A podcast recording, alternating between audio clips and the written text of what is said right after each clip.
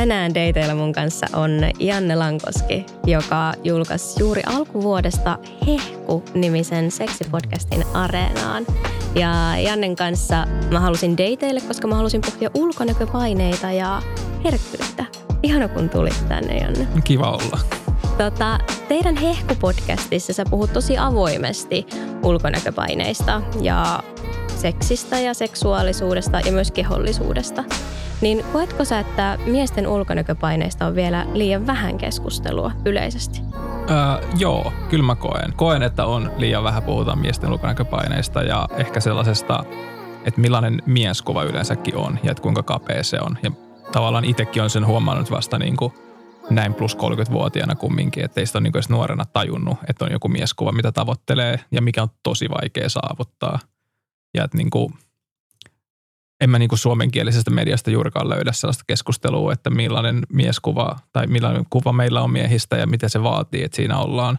Eikä kyllä myös hirveästi niin kuin englanninkielisellä puolellakaan. Mutta tulee mieleen tästä ää, kehopositiivisuusliikkeestä joku Joe Rogan podcastin hetki, missä Joe Rogan sanoi, että sen takia ei ole mies kehopositiivisuusaktivisteja, koska sitten kun miehet ajattelee, että nyt on kehossa jotain vikaa, niin sitten ostetaan salikorttia mennään salille ja homma ratkee sillä.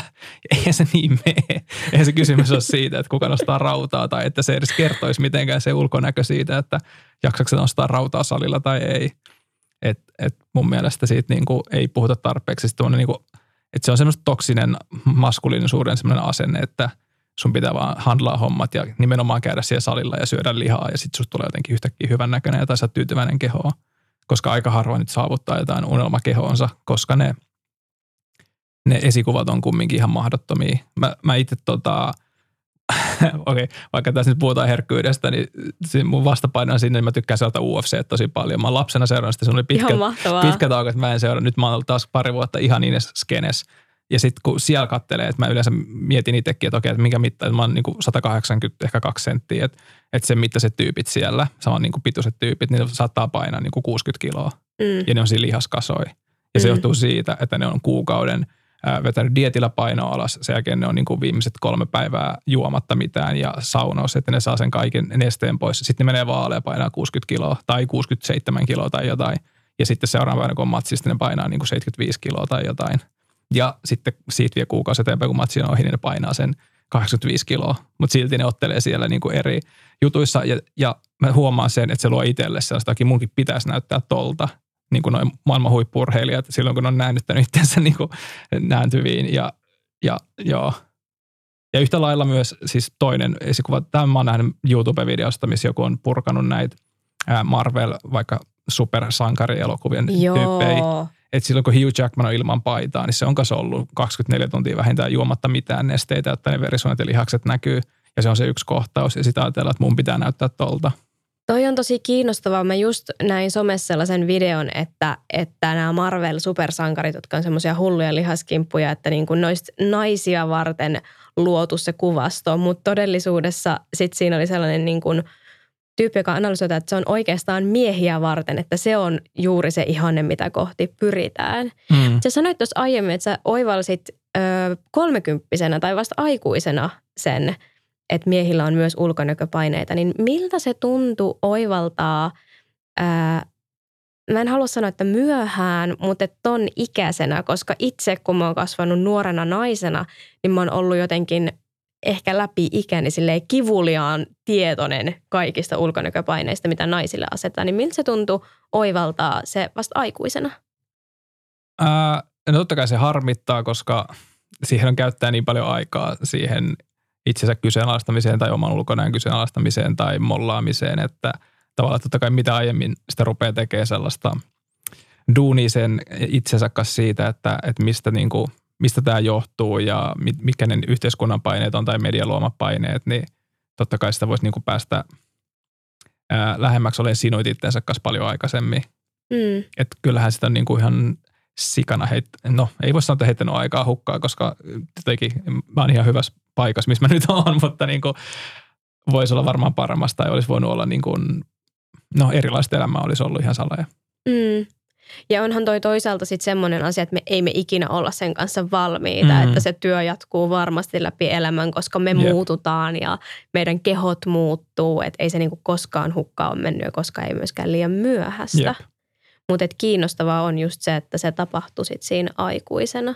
Joo, tai en mä nyt osaa sanoa tarkkaa vuotta tai koska tämä on tapahtunut. Se yksi hetki, niin, kun se niin, valaistuminen mutta tulee. siis selkeästi niin kuin, sanotaanko vanhemmalla iällä kumminkin, tai että en ole niin kuin tajunnut varmaan parikymppisenä, että on jotain ulkonäköpaineita, vaikka varmasti siis nimenomaan on ollut, mutta ei ole tajunnut, koska ei sit ole silloin, silloin on puhuttu vielä vähemmän. Että jos mm. nyt on löytää muutama YouTube-videon, niin en mä silloin katsonut YouTube eikä siellä ollut niitä videoita. Joo. Mm. Millä sitten tuntui puhua avoimesti vaikka omasta kehohäpeästä tuossa podcastissa? Sitä on kuitenkin kuunneltu tosi paljon ja siellä on iso yleisö, niin miltä tuntui avata itseään tuommoisen aika herkänkin aiheen kanssa? No ehkä se helpotti, että mä tiedän, että se on tosi yleinen ongelma ja mä tiedän, että se koskettaa niin kuin ihan kaikkia sukupuolia myös, että se on semmoinen niin kuin universaali ongelma, niin ehkä se jotenkin ei ollut sen takia itselle mitenkään vaikeaa niin käsitellä sitä tai puhua siitä, että, että, että sit tietää, että ihmiset samaistuu siihen ja, ja että se on tärkeää, että, sit kuulla, että muut ihmiset kuulee myös siitä – että et on kumminkin ihmisiä, jotka ei välttämättä ole niin kuin pohtinut, ei uskota kertoa kavereille tai tutuille tai ketään. Et, et, et, kyllä se niin kuin tavallaan, no et, et se avaa silmiä myös, niin kuin, että niitä on meillä kaikilla. Et kyllä mäkin, mä muistan edelleen, että himokästiset Jenni ja Nakka on kertonut sen vatsasta, että se on sille ongelma. Niin, että tavallaan se jää mulle itselle, koska mä tunnistan, että mulla on itsellä kastinta ongelmia, niin et, ja silti, että se semmoinen niin tajuaminen, että okei, nyt kaikilla näitä on, vaikka kuinka huippu hyvän näköinen tyyppi on, niin silläkin on sitten niin samoja ongelmia kuin itsellä. Ja sitten se on niin ihmeellistä kuulla just, että jollakin Jenni Janakallakin mm. on näitä ongelmia, kun hän on niin rohkea ja asennemuija. Nimenomaan, ja, niin. Että jotenkin kaikki me kamppaillaan niiden asioiden niin. kanssa. Koet sä sitten, että vaikka sun kuplassa niin keskustelu olisi lisääntynyt sen myötä, kun sä oot avannut sitä peliä siihen suuntaan? Uh, en mä tiedä, onko mulla niinku mitenkään omassa kuplassa sellaisen enempää. Tämä on nyt vaikea vielä, kun on näitä etäaikoja, että ei näe oikein ihmisiä. Totta, ei ole mitään keskusteluja. ei ole yhtään mitään keskusteluja. Mutta sitten taas se, mitä viestiä mä oon saanut, mitä Maleena on saanut niin podcastista, niin selkeästi siis – kuplien ulkopuoleltakin tulee viesti, että on ollut tärkeää ja ollut kiva, että on puhunut ja että, että mä tunnistan just noita keloja, mitä Janne sanoi, tosiaan mä tunnistan toi ja toi jutu ja niin kuin, että et kyllä se niin kuin tuntuu, että se on ollut sillä tärkeää, että ihmiset myös niin kuin löytää itsensä niistä mm. meidän kokemuksista. Joo, on se. Ja mä niin kuin haluan nyt tälle spontaanisti, kun nämä seksuaalisuuspodcastien universumit kohtaavat täällä studiossa, niin kehua teidän podcastia, koska se tapa, millä te olette – luonut sen ja millä te puhutte on tosi ainutlaatuinen. Et niin kun, jos ö, dateilla kuulijat ei ole vielä kuunnellut Hehku-podcastia, niin menkää kuuntelemaan. Mä siis ö, käytin mun päiväni siihen, kun se tuli, että mä kävelin ympäri Itä-Helsinkiä mun koiran kanssa ja itkin, koska se oli niin ihana podcast. Kiitos, aika, aika hyvä palaute. Joo, kyllä. Mun koira oli vähän silleen, että mikä sulla on? Miksi sä taas itket? Mutta ähm, me ollaan puhuttu ulkonäköpaineista, omasta kehosta, kehonkuvasta, niin millaisia ulkonäköpaineita sulla sit on ollut? Millaisten haasteiden kanssa sä oot kamppaillut? No niin kuin siinä meidän podijaksossa mä puhun siitä, että mä oon ollut niin kuin tosi pyöreä ja pehmeä poika ja niin kuin ylipainoinen ja, uh, ja, se, ja sitä kautta myös niin kuin tullut man boobsit, mitä mä sanon siinäkin, että se on jo niin kuin semmoinen – niin epäfemini, siis anteeksi epämaskuliininen sana, että siinä tulee niin kuin, mm. ja fiili siitä, että itselläkin on ne tissit poikana, niin se on niin kuin, se on ollut itselle tosi kova paikka. Ja sitten sitä kautta, kun on äh, lihavaa, niin myös se muna näyttää pieneltä ja se on ollut tosi kova paikka niin kuin läpi, mm. niin kuin elä, melkein läpi elämää, vaikka jossain vaiheessa mä tajunnut, että eihän tässä ole mulla niin kuin ns-normien mittainen muna. Ja sitten se on sellainen, niin että eikä silläkään ole mitään väliä sitten loppupeleissä, niin kuin, että, että se pitäisi olla jonkun mittainen. Mutta ehkä se on ollut sellainen – no se, semmoinen pyöräys, mitä on ollut ja mikä on lä, niin kuin lähtenyt vasta joskus ää, reilusti yli kaksikymppisenä niin kuin ihan jostain kasvoistakin yhtäkkiä sitten vaan niin kuin, vähän tämmöinen late blooming juttu jotenkin. Ja myös kun on niin kuin tullut jotain vaiheita elämässä, että on sitten joku urheilu paljon tai käynyt intin tai jotain, missä myös niin kuin tehdään kropalla enemmän ja laihtuu tai jotain muuta. Mutta myös mä oon niin kuin tässä aikuisella huomannut sen, että, että jos vaiheessa kun treenaa treenasin vähän enemmän ja vähän kovempaa, niin useita kertoja viikossa, niin silti mä en niin tullut mitenkään hirveän tyytyväiseksi sen ulkonäköön, vaikka joku muut saattoi sanoa joku. Joo. Mä kävin Savate-klubilla tällaisista tota, kuntonyrkkeilystä, mä näin samaa niin ohjaajaa joku puoleen vuoteen ja sitten sanoin, että okei, että nyt on varmaan lähtenyt paljon painoa, kun se tuli niin juttelemaan mulle ja kysymään, että eikö niin totta, niin onkin, mutta ei sitä taas sitten niin siinä arjessa huomannut. Ja sitten, että mä uskon, että se, että se miltä näyttää ei olisi niin tärkeää, vaan se, että sillä kropalla pystyy tekemään, että siitä tuli paljon tärkeämpää itselle. Että en mä käynyt siis, mä aloitin sen harrastuksen ulkonäön takia, mutta en mm. mä, niinku, en mä jatkanut sitä sitten niinku sen ulkonäön takia, vaan se fiili, hyvä fiiliksen, mitä urheilusta tulee. Joo. Mä tunnistan itse tuon myös omasta elämästä. Ja toisaalta myös sit sen, että mä oon, mulla on ollut semmoisia ajanjaksoja elämässä, että mä oon treenannut itse tosi kovaa – ja mä oon ollut hyvässä kunnossa, vaikka paljon pienempi mitä nyt. Mutta sitten mä oon treenannut sillä tavalla liian kovaa, että mun elämässä on ollut ihan liikaa stressiä sen treenin, treenin takia. Ja sitten mä jossain vaiheessa oivalsin sen, että ei se oikeastaan niin kuin se, että mä oon pieni, niin ei se ole se tavallaan, että ei se ole sen arvosta, jos mm. mä oon tosi kireä ja mm. ärsyyntynyt ja mm. kiukkunen koko ajan. Että et niin kun itsellä iso oivallus oli just joskus – 25-vuotiaana se, että entä jos niin kuin liikkuisi silleen, että olisikin iloinen ja onnellinen, mm. niin olisiko sitten ihan kaikilla elämän osa-alueilla vähän parempi olla ja helpompi hengittää sen sijaan, että jaksaa nyt nostaa maasta vedossa tosi paljon mm. rautaa. Joo, en mä usko, että mun silloinen puolisokaan hirveästi tykkäsi siitä kesästä, että mä treenasin viisi kertaa viikossa ja aina treenien jälkeen niin makasin loppupäivän tai jotain. Joo. Vein pari koiralenkkiä, siitä, niin kuin, että siinä meni se kesä. Ja sitten myös, että syö koko ajan. Joo. Et elämä on vaan niinku sitä treeniä ja syömistä. Joo. Ja sitten se on myös jotenkin äm, hurja paine, mikä ulkopuolelta tulee se ajatus, että jos sä olet pienempi, niin sit sä olet parempi ja onnellisempi. Mm, mm. Tai sitten miehillä niin kun ei välttämättä pienempi, mutta et lihaksikkaampi, mm. niin sä olet niin, parempi että se niinku ratkaisisi kaiken. Niin, Joo, kyllä niin kuin tämä Joe Rogan Joo. opasti. Joo. Mä en uskalla kritisoida Joe Rogania, koska mä kerran heitin siitä mun Instagramissa yhden vitsin ja mä sain ihan hirveän kommenttivyöryn. Okay. Ja sitä yleensä ei tapahdu, niin mä en nyt Mä, mä en jatka tätä polkua. Okay. Mä kysyn no, sanotaan että Joe Rogan on erittäin hyvä niin UFC-tietäjä ja sillä on niin kuin pointtinsa, mutta on se myös vähän hurukko välissä. Mä uskallan sen verran sanoa. No niin, hyvä. Joo. Menkää sitten Jannen DM, Joo. älkää tulko. Mä en ota tästä kommentista vastuuta, mä haastattelen. Mutta jos palataan niihin sun ulkonäköpaineisiin, mitä sulla oli ja niin kun ajatuksiin sun kehonkuvasta, niin huomasit sä, että miten se näkyy sun suhteissa? Joo, no tästäkin siinä podissa juttelen, mutta varmaan niin kuin siinä niin isona epävarmuutena, että emme niin kuin uskaltanut lähestyä nuorena ketään, koska no, se klassinen, että pitää rakastaa itseään, kun voi rakastaa toista, niin mä näen, että siinä on sen, sen verran perää, että, että pitää niinku tykätä itsestään, jotta joku voi tykätä susta tai niinku olla niinku sinut jollain tasolla itsensä kanssa. Tai että et, et jos on niinku ihan niinku itsetunto maassa siitä, mitä ajattelee, että muuta ajattelee itsestään, mikä usein ei pidä yhtään paikkaansa, niin silloin on tosi vaikea lähestyä ja olla tosi niinku jotenkin miellyttävä tai olla niinku jotenkin haluttava, jossa niinku koko ajan miettii vaan, että mitä itsessä on vikaa – niin ehkä sillä tavalla se tuntuu, että ei ole niin kuin uskaltanut myöskään lähestyä. Myös se, että on pieneltä paikkakunnalta, niin sitten jotenkin se oli ahdistava paikka, että se kankaapää kasvaa sillä niin ehkä sekään ei auttanut, että jos olisi ollut isossa kaupungissa, ehkä olisi ottanut erilaisia riskejä niin kuin sillä nuoruudessa. Niin ja ehkä olisi nähnyt erilaisia ihmisiä, mikä Myös olisi se. helpottanut sitä ulkonäköpainetta, koska mä oon itse siis pieneltä pohjoissavolaiselta paikkakunnalta ja tunnistan ton tosi mm. hyvin. Joo. Joo. Joo. Joo, niin mikä, mitä palata. Niin, niin siihen, niin. Niin, niin ehkä ne on niinku, että se on niinku ehkä semmoinen isoin, että on vaan niinku, ei ole niinku edes uskaltanut niinku lähestyä ihmisiä. Joo. Et, joo. Miten sä sit uskalsit? En mä muista. ei, ei, mulla siis tota, ei mulla niinku hirveästi ole ollut ns. sutinaa sillä niinku, tai mitään ää, suhteita edes lyhyitä sillä ennen kuin mä ex-kumppanin tapasin joskus tuossa. No siitä on kyllä aikaa, mutta, mä olin, mutta silloinkin mä olin niin reippaasti yli 20, ehkä 24. Ja sitten me ruvettiin mm. niin seurustelemaan ja sitten me seurusteltiin ja oltiin yhdessä kahdeksan vuotta. Että ehkä siinä oli siis sillä, että niin.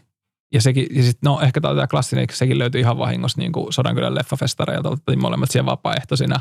Eikä, et nimenomaan se hetki, kun ei lähtenyt etsiä seuraa, niin sitten sieltä löytyi niin kuin Mikä tyttöystävää. rakkaustarinan Mm, Joo, alku. no se oli vähän joo. Aa, toi on, sä sanoit tuossa aiemmin just siitä, että, että niin kun, ei välttämättä tarvii rakastaa itseensä, mm. mutta niin kun suhtautuu itsensä jotenkin, miten sanoit? Nyt tykkää itsestään niin tai tykkää jotain. itsestä, mm. joo. Toi on vähän semmoinen, mä oon nähnyt somessa just paljon sitä, että sun täytyy rakastaa ensin itseäsi, Mm. jotta sä voit rakastaa jotakuta toista.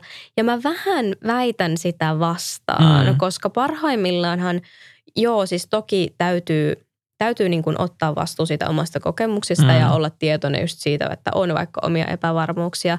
Mutta sitten myös se, että, että parhaimmillaanhan – että kun me kuitenkin ollaan laumaeläimiä, me ollaan Mm. täällä toisiamme varten, että sit jos löytää semmoisen ihmisen, joka voi auttaa sua siinä, niin se on hirveän ihanaa. Mm. Että mulla esimerkiksi itsellä, ähm, mä oon teininä sairastanut syömishäiriön. Mm. Mä oon ollut tosi pieni, mä oon ollut tosi kipeä ja sitten onneksi mä sain siihen siis apua ja mä paranin. Mutta mä huomaan vieläkin niinku sen semmoisen tietyn epävarmuuden, mikä nostaa yleensä aina kun mua stressaa, mm, niin ää, päätä. Että Mm. musta niinku tulee semmoinen, että onko mä liian, onko mä liian jotakin, yleensä liian pyöreä, liian Mm. iso, jotta mä voin olla haluttava tai kaunis tai seksikäs. Ja sit mä tiedostan sen ja mä tiedostan jo nyt sen, että se ei ole totta. mm, Mutta niin kun, se on ollut aivan ihanaa, että mä voin sanoa mun kumppanille, että hei, että mulla on nyt tämmöinen olo mm, ja se saattaa olla nyt päällä, koska mulla on stressaava viikko, niin miten, miten suuri lahja onkaan se, että toinen voi niin kuin katsoa sua rakkaudella mm, ja jotenkin peilata sitä todellisuutta sulle mm. takaisin. Niin koet sä, että sulla on ollut apua niin kuin vaikka kumppanin lempeästä katseesta tai tällaista hyväksyvästä läsnäolosta? Joo, ilman muuta. Joo, Mm. ja ehkä se semmoinen, että niinku se, että no nykyinen kumppani tai edellinenkään kumppani, että ei ne, niinku, ei ne, ei ne ole tajunnut sellaista, että, että mulla on ollut jotain kipuilua tai että, että vaikka mä oon nähnyt itteni lihavana, niin ei ne ole nähnyt mua lihavana. Ei ne ole niinku, Mm. että, että, että, ne sanoo, että sä oot normaali kokonen ja sitten mä oon niinku, että miten niin. Niinku, että, että mä oon rakannut mun identiteetin siihen varaan, että mä en ole normaali kokonen tai niinku omasta mielestäni. Niin joo, on siis todellakin se on ollut tosi iso apu ja tosi tärkeää ollut itselle. Var, no varmaan senkin takia on kestänyt kauan tunnistaa niitä, koska on ollut aina se ajatus, että, että on jotain vikaa, koska ei ole sitä kumppania. Ja sitten kun on tull, Mm. löytänyt kumppani ja sitten se on ollut vielä tosi hyvä puoliso ja niin kuin tosi ihana ja rakastavainen, niin sit se on ehkä kasavannut sitä omaa kelaa, että voin ajatella, että mitäs, mitäs kaikkea tästä niin on käynnissä, miten mä oon niin ajatellut ja kuinka väärin ne on ollut tai ää, haitallista itselle. Niin ehkä sitä kautta, jo mä oon ihan samaa mieltä siitä, että kun ollaan, kun me ollaan ihmisiä, niin me tarvitaan toisia ihmisiä. Että se on ihan niin kuin, että, että ei kukaan voi vaan niin kuin yksin omassa himassaan meditoida itselleen, rakastamaan itseään Mm. ja että sitten kaikki olisi jotenkin hyvin. Kyllä. Ja sitten mä tykkään myös sanoa sitä, että yksin on tosi helppo olla henkinen. Mm. Että kun me ollaan erillä muista ihmisistä, niin on tosi helppo olla hirveän ja Mm. niin kuin valaistunut. Mutta sitten kun siihen tulee niitä toisia ihmisiä, jotka nostaa pintaan niitä kaikkia menneisyyden kokemuksia tai ihan vaan semmoisia arkisia, että toinen on ja unohtanut viedä roskat ja Mm. miten sä reagoit siihen, niin sitä ei yhtäkkiä ollakaan enää niin henkisiä. Joo. Että me ollaan kyllä myös paras henkinen harjoitus toisillemme tässä elämässä. Joo. Hmm. Tota, saanko mä väittää, että sussa on tietynlaista herkkyyttä? Saat. Mä oon tehnyt tämän tulkinnan sillä perusteella, että sä oot tehnyt tällaisen hehku-podcastin, missä Joo. sä puhut asioista. Ja, ja sitten mä niinku perustan tämän myös ehkä siihen, että koska sä oot itkettänyt mua, niin, niin se vaatii tietynlaista niinku herkkyyttä. Koet sä, että miehillä on vieläkään tilaa olla herkkä? Äh, no joo ja en tai niin. Kyllä se varmaan niin kas vaati se, että, että kun tehtiin tämä body, niin että, että piti niin kuin asennoitua siihen, että okei, että tämä on se tyyli, millä tehdään ja nämä on ne niin kuin jutut ja että tässä on niin kuin, niin kuin nimenomaan paljastaa se herkkyyden, mutta me itse asiassa ää, haluttiin ja saatiin siis Yleltä tällainen, että meillä oli ennen kuin body julkaistiin, niin tämmöisen työterveyspsykologin kanssa meidän työryhmä, eli missä oli minä ja Malena ja meidän tuottaja ja vastaava tuottaja, niin tämmöinen niin kuin ennakkokeskustelu. Ja sit, siinä mä niin kuin mainitsin siitä, että, että on kumminkin niitä jotain jaksojen sisältöjä, mikä ei ole niin kuin sitä ultramaskuliinisuutta sisältöä, niin kuin vaikka meidän Peking-jaksot tai vastaavat, että että vaikka mä tavallaan tiedostan sen, että tämä on ihan fine ja mä tykkään, tämä on osa mua, niin silti mä niin palaan sinne yläasteen käytäville ja odotan, että ne pojat tulee ilkkuun. Vaikka mun elämässä, mä sanoin silläkin, että mun elämässä on edes ketään yläastepoikia, että ne kaikki miespuoliset kaverit, ketä mulla on, niin ne on tosi mukavia ja lämpimiä tyyppejä. Mutta silti mulla oli joku ajatus, että jostain tulee tällaista. Ja sekin, sekin riitti, mä päästin vaan avaan. Siis itsekin tajusin, että no, että no ei, niitä ei ole tullut ja tuskin niitä tulee ihan hirveästi paitsi mm. ne 50 änkyrät Twitterissä, mutta sinne ei tarvitse eikä mennä sinne Twitteriin, missä mä en ole, enkä mene. Ehkä ihan hyvä. Joo, mutta et, et ne on ehkä siellä ne yläastepojat, mutta, niinku, mutta et kyllä mä sen tunnistin, että siinä on niin kuin jotenkin, että paljastaa itsestään sellaisia juttuja, tavallaan vähän niin kuin, että antaisi, ää, antaisi aseita koulukiusaajille, että näillä mua mm. voi tökkiä. Mutta samalla kun niistä puhuu ääneen, niin ehkä sitten tulee se semmoinen, että – no nyt teillä ei ole mitään niin kuin aseita sit toisaalta, koska mä oon heittänyt kortin pöydälle, että mm. ei voi bluffata. Niin, että kaikki on siinä niin, näkyvillä. Niin, että mä oon nyt itse kertonut tämän, että niin. et, et miten sä nyt niin kuin sanot sen, kun mä kerron sen itse johon tai jotenkin tällä. Kyllä. Joo. Toi on tosi kiinnostavaa. Mä lähden heti keittiöpsykologina jotenkin miettimään tota, että kun, siis mä tunnistan ton itse. Joo. Mä tunnistan ton itse, että jos mä julkaisen jotain sisältöä, missä mä kerron aika avoimesti vaikka jotain omasta elämästä mm. tai seksuaalisuudesta, niin mulla tulee tismalleen toi sama mm. fiilis, että ne yläasteen pojat tulee ja sitten ne alkaa kiusaamaan mua. Niin mä aina mietin, että onko se joku niin kuin se teini-ikäinen osa mussa, joka mm. vieläkin, että kun se on kokenut kerran sen, että, että tulee vaikka naurun alaseksi, mm. niin sitten pelkää, että se tapahtuu uudestaan, vaikka mm. sitä uhkaa ei enää olisi. Että jotenkin meidän keho muistaa, se yrittää mm. suojata meitä siltä. Ehkä.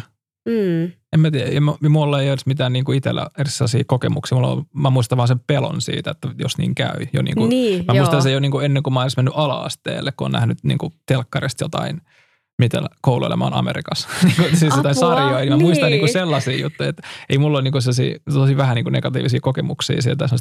No perus siitä, mitä nyt niin kuin – yläaste on ollut, niin kuin, ei mitään, niin kuin, ei sitten varmaan kellekään mitään herkkua mutta. Hei, mutta siis toi amerikkalainen draama siitä, että mitä kouluelämä on, niin on kyllä pilannut esimerkiksi mun käsityksen rakkaudesta, koska mm. kun mä katsoin High School Musicalin, niin mä olin että sit kun mä menen yläasteelle ja lukioon, niin sieltä tulee Troy Bolton ja sitten se laulaa mulle golfkentällä. Niin ei käynyt. Että niin kuin tavallaan ihan sama, kuka mua lähestyi, niin se oli aina pettymys, koska Joo. ei se ollut Troy. Joo. Ehkä, tämä ehkä oli nyt taas se miesten ulkonäköpaine. Että nimenomaan mäkin muistan, kun ehkä just lukioikäisenä, kun se OC pyöri telkkarissa. Mm. Ja OC Ryanin näyttely kumminkin yli 30, kun se näytteli sitä 15-vuotiaasta vai 16-vuotiaasta. Se on niin epäreilua. Niin. Ja sitten kun se on vieläkin niin. Niin, niin mä alas siinä vertailee itse OC Ryaniin. joka on siis aikuinen mies. Joo, varmaan niin kuin joka aamu se joutui sheivaan niin kuin partansa pois, että näyttäisi edes jollain tasolla. Ja sitten kun toi on hullua, että kun mä katson jotakin sarjoja, jotka on teineille, niin se ei vieläkään Jenkeissä ole mm. muuttunut. Että niitä näyttelee oikeasti parikymppiset, mm. melkein kolmekymppiset mm. tyypit, niitä 15-vuotiaita. Ja sitten mm. mietit, että miltä sä itse näytit 15, mutta onko se semmoinen niin pieni kananpoika, niin. siis niin kuin puhun itsestäni. mutta niin kuin, niin. Niin.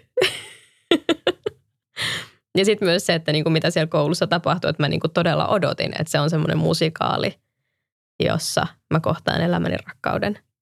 Niin ei nyt Iisalmessa ei niin käy valitettavasti. Mutta olisi voinut käydä. Olisi voinut Joo. käydä, kyllä. Sitten se oli kiinnostavaa, kun sanoit tuossa aiemmin, niin kuin, että sä katot, katot vapaa-ottelua. Joo. Joo. Ja sanoin, että, että niin kun sä katot vapaa-ottelua, vaikka me nyt puhutaan herkkyydestä, mm. niin se on jotenkin kiinnostava sellainen äh, rinnakkainasettelu, koska mä mietin just itse sitä, että et eihän noi asiat sulje toisiaan pois. Mm.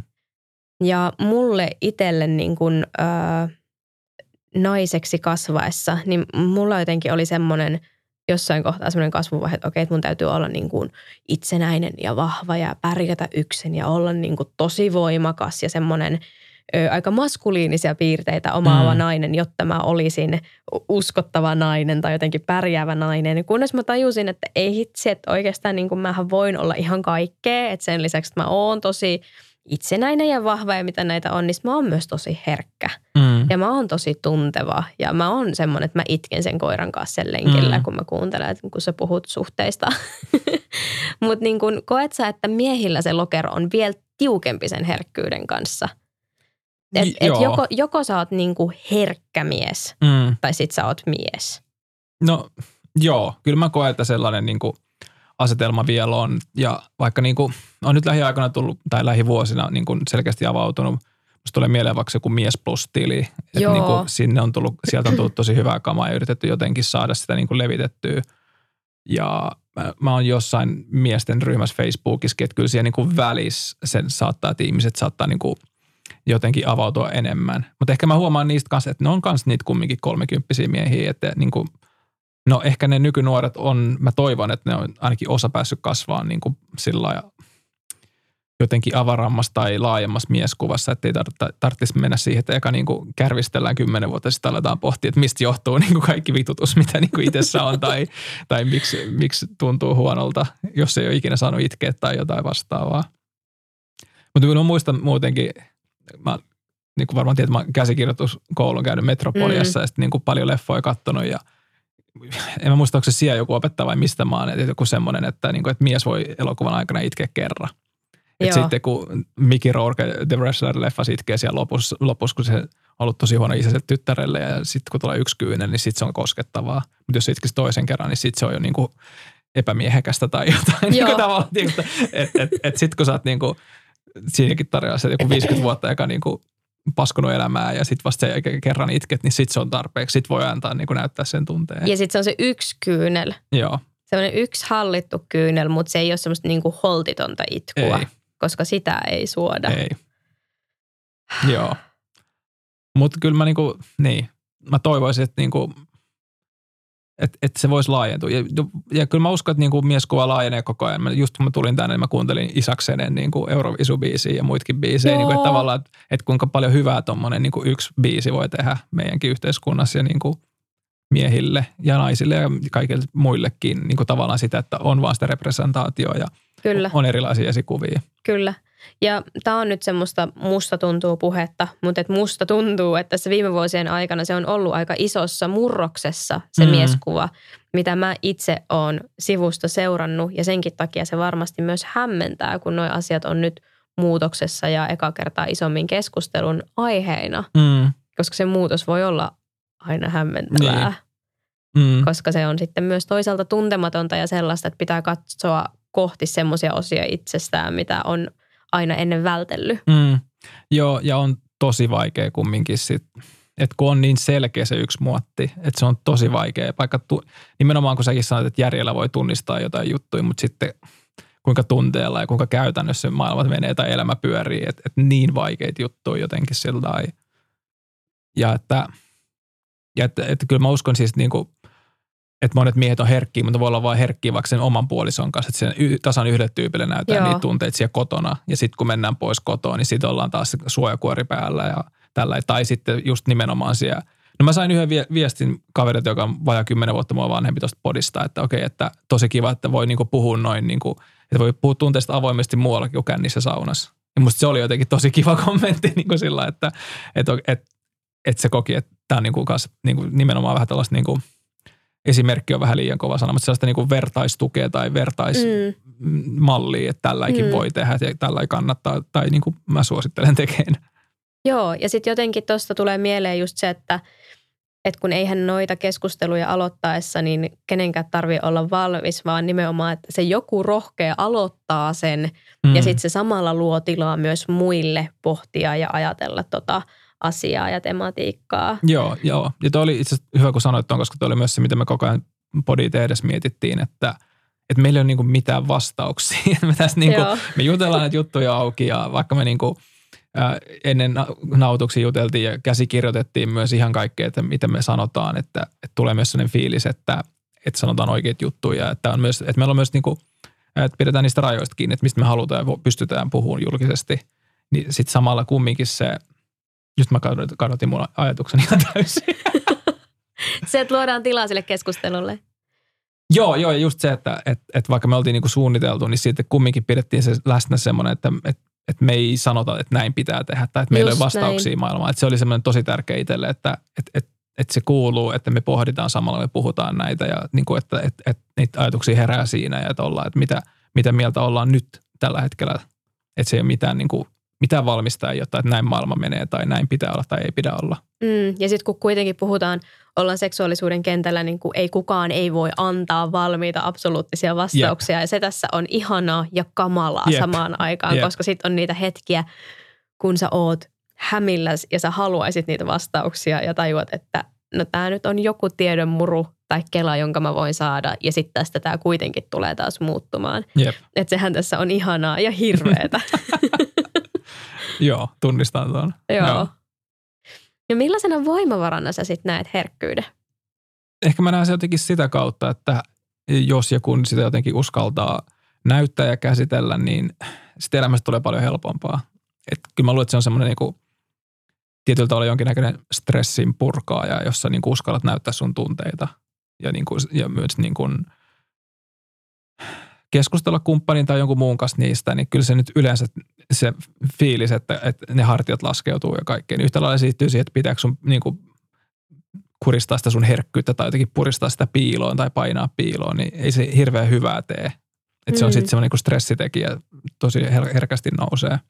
Ja siis tälleen joogaopettajana pakko just, että ihana, että sä nostit ton esiin, koska sehän on nimenomaan just noin, että kun sä uskallat olla auki ja näyttää sun tunteita, ne tunteet pääsee sun kehosta pois. Mm. Että sä et vaan niinku runttaa niitä jonnekin, mm. enpä katso tohon suuntaan, mm. koska sitten ne jää sinne kehoon ja ne jää nimenomaan mm. sieltä hartioita vähän kiristää ja maha vähän sattuu mm. ja lonkat on vähän jumissa, mutta enpä tiedä miksi. Joo. Ja siis mulla on kokemusta myös tästä itselläni, että en niin kuin puhu lainkaan asian Joo. U, niin kuin ulko, ulkoapäin katso tätä asiaa. Joo.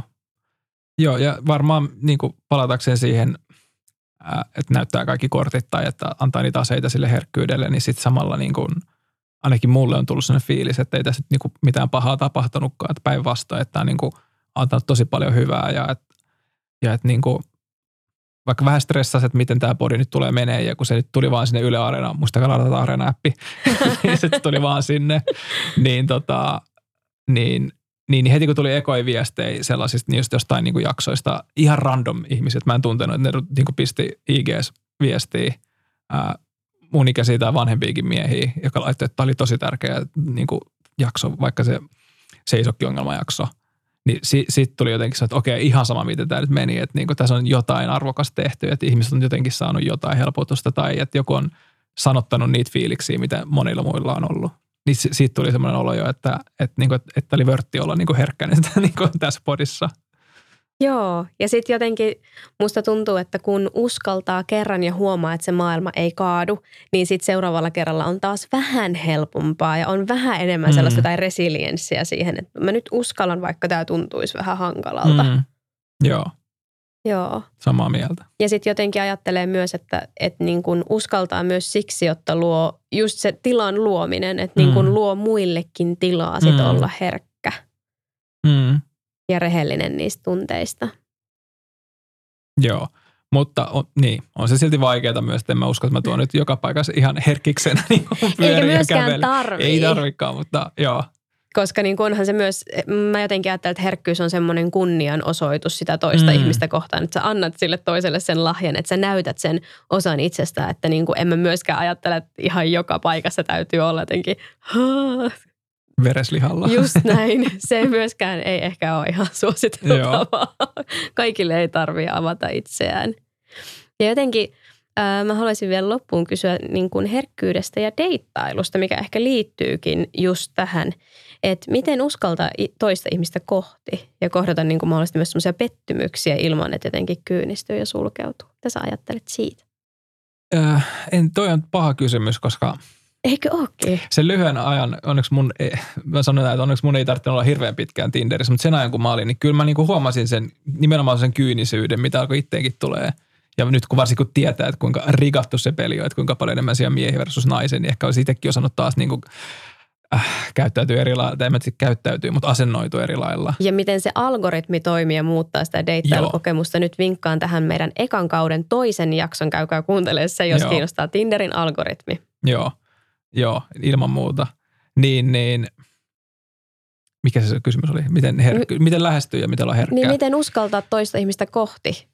Koska niin kuin tulee pettymyksiä, niin miten mm. uskaltaa toista ihmistä kohti ilman, että kyynistyy ja sulkeutuu? Niin. Ainoa mitä mä niin mietin siitä, että vielä peilaten siihen, että sitä aikaa kun ei uskaltanut lähestyä niitä ihmisiä, niin eipä siitä ihmissuhteita sitten myöskään tullut. Mm. Että sehän on vähän sellainen niin kuin pakollinen paha, että pitää uskaltautua niin kuin juttelee ihmisille, kyseleen, ää, mennä jut- puheisiin, mutta samalla niin kuin, no en mä tiedä, siis kun tuntuuhan se pahalta sit, kun, se, sit, kun, sit, kun ei niin kuin natsaa jostain mm. syystä. Tai vaikka missä vaiheessa suhde loppuu, että et itsellä on kokemus siitä, että se kahdeksan vuoden suhde loppuu, tai sitten myös se niin kuin yhden tai kahden tapaamiskerran suhde vaan niin kuin jotenkin, tai no se on sekin suhde, että sekin mm. niin kuin jää siihen, niin mm. ei ne ikinä hyvältä tunnu. Että en mä tiedä, siis – ja sitten kun nimenomaan niiden kanssa tosi usein jää sit yksin, pohtii sinne himaan, että minkä takia tämä ei nyt lähettänyt viestiä tai miksi tämä ei vastannut tähän viestiin tai jotain. Mm. En mä tiedä osaa, miten siinä niin kuin pystyy pitämään sen sellaisen niin kuin hyvän fiiliksen tai jonkun ymmär, ymmärtäisi jotenkin sitä tilannetta. Tai jotenkin, mm. että se ei ole niin kuin henkilökohtainen hyökkäys välttämättä. Ja, mutta se on niin vaikea pitää sitä, kun se tunnekuohu tulee. Että kyllä mä niin kuin tunnistan sen, että et, et, että helppoahan se on nyt niinku huudella täältä mikrofonin takaa. Että siinä vaan kuulee, että kyse ei ole susta ja hengittelet vaan himassa ja kaikki menee hyvin ja uutta matoa koukkuun. Mutta niinku, kyllä mä niinku ymmärrän sen, että se ei ole aina niin helppoa. Niin ja sehän on myös tosi inhimillistä, että se sattuu. Joo. Ja saa niinku tuntua pahalta. Joo. Ei se myöskään, niinku, ehkä se on osa just sitä herkkyyttä, että antaa itselleen sen luvan tuntee myös niitä Joo. juttuja, mitä niin kuin tulee, koska eihän me voida välttyä siltä, että me ei, niin. meissä ei tunnu miltään. Niin. Ehkä toi on, ehkä pitää yrittää miettiä, että se on vaan niin random, miten sä voit kohdata tai löytää joku kumppani. Että vaikka, ehkä se Tinder luo varsinkin se nyt, mä jostain puhun siitä, mutta luo sen mielikuvan, että koko ajan on saatavilla joku. Mutta yhtä laillakin se kokemus, mikä mulla siellä appissa, että – että jos joku toinen käy siellä aamuisin ja mä käyn iltaisin ja sitten keskustelet, sillä sä lähdet viestin illalla, joku vasta aamulla, sä luet illalla sen, niin ei, ei se, tu, se ei vaan niin kuin luonnistu. Ja se on taas semmoinen, niin kuin, että pitää olla tosi monta juttua kohillaan, että löytyy matchi ja sitten Tinderin algoritmi on armollinen ja näyttää teidän toisille ja saatte sen ja sitten te olette vielä samassa fiiliksessä, että ja, ja samalla idealla hakee, hakee kaikki sieltä niin kuin samaa seuraa tai niin kuin en mä tiedä. Tässä on niin monta muuttuvaa tekijää tämmöisissä ihmissuuden jutuissa. Ja sitten niin tuon appin lisäksi vielä se, että pääsit jossain kohtaa tapaamaan Jep. ja koronarajoitukset pitää kahviloita sopivan verran auki ja sitten niin vielä kohtaa siellä jotenkin joo. kaikki ajatukset ja kemiat. Niin joo, se on aikamoista sattuman kauppaa. Joo. joo. Ja tavallaan, että, että löytääks, tai että mullakin aika paljon tyypeistä oli semmoisia, että mä tiesin tai melkein, en tuntenut, mutta tiesin tyyppejä jotain kautta, mitä nyt sieltä Tinderistäkin mm. sitten tuli hyviä matcheja itselle. Että ne oli kumminkin, että et ehkä kerran nähnyt jossain ja sitten, että okei, toi oli toi tyyppi. Tai jotenkin, että et, et se on vaikea siellä niin kuin myös löytää tai etsiä ihmisiä. Samalla vaikea kertoa itsestään jotain. Että ehkä, ehkä niin kuin – no nykyisen kumppanin mä niin slidailin DM, niin kuin puhuttiin podcastista se, se olisi siitä lähtenyt ja nyt on podcasti tehty yhdessä. niin kuin. Ei siis älä viitti, mulla on melkein samanlainen tarina. no niin. Tämä on meidän deittivinkki. joo, joo. Olkaa kiinnostunut podcasteista. Tehkää ja... audiotuotantoja joo, yhdessä. Joo. no mutta siis loppuun mä kysyisin vielä vikainen kysymyksen, että onko sulla deittivinkkejä meidän deittailijoille? Joo, tota, ekoilla, ekoilla dateilla, niin menette jommankumman kämppään ja kuuntelette Hehkuseksi podcastia areenasta siinä sellaisen jakson tai kaksi ja sitten alatte keskustelemaan, mikä meininki. Voi olla vähän kiusallista, mutta voi olla myös, että sitten tulee, jo, siis tää on semmoinen niin kuin joko hitti tai huti. Ehkä useammin huti, mutta sitten kun se on hitti, niin sitten se palkitsee. Se on semmoinen suuri testi, että miten toinen ihminen reagoi siihen. Että haluatko oikeasti olla semmoisen tyypin kanssa, joka vaivaantuu tämmöisiä asioita kuunnellessa? Okei, okay, kiitos tästä vinkistä. Mä voin laittaa tätä itse testiin. Tässä haisee Yle Promo, mutta mä keksin sen ihan äsken. Niin. Ja siis mä tälleen vanhana yleläisenä, niin mä oon vaan, että ihan ok, ok, ei mitään hätää. Mutta auta armia siis oisit muista taloista. Okei, okay, kiitos Janne, että sä tulit mukaan dateille. Kiitos, oli kivaa. Ja The Good Sex Companyn Instasta löytyy vinkkejä kaikille deittailijoille ja Hehku-podcastia voi kuunnella Yle Areenasta. Mä en sano tähän loppuun, että ladatkaa se Areena-appi, mutta että Areenasta löytyy. Joo. yes. Kiitos. Kiitos. Olipa hauskaa. Oli.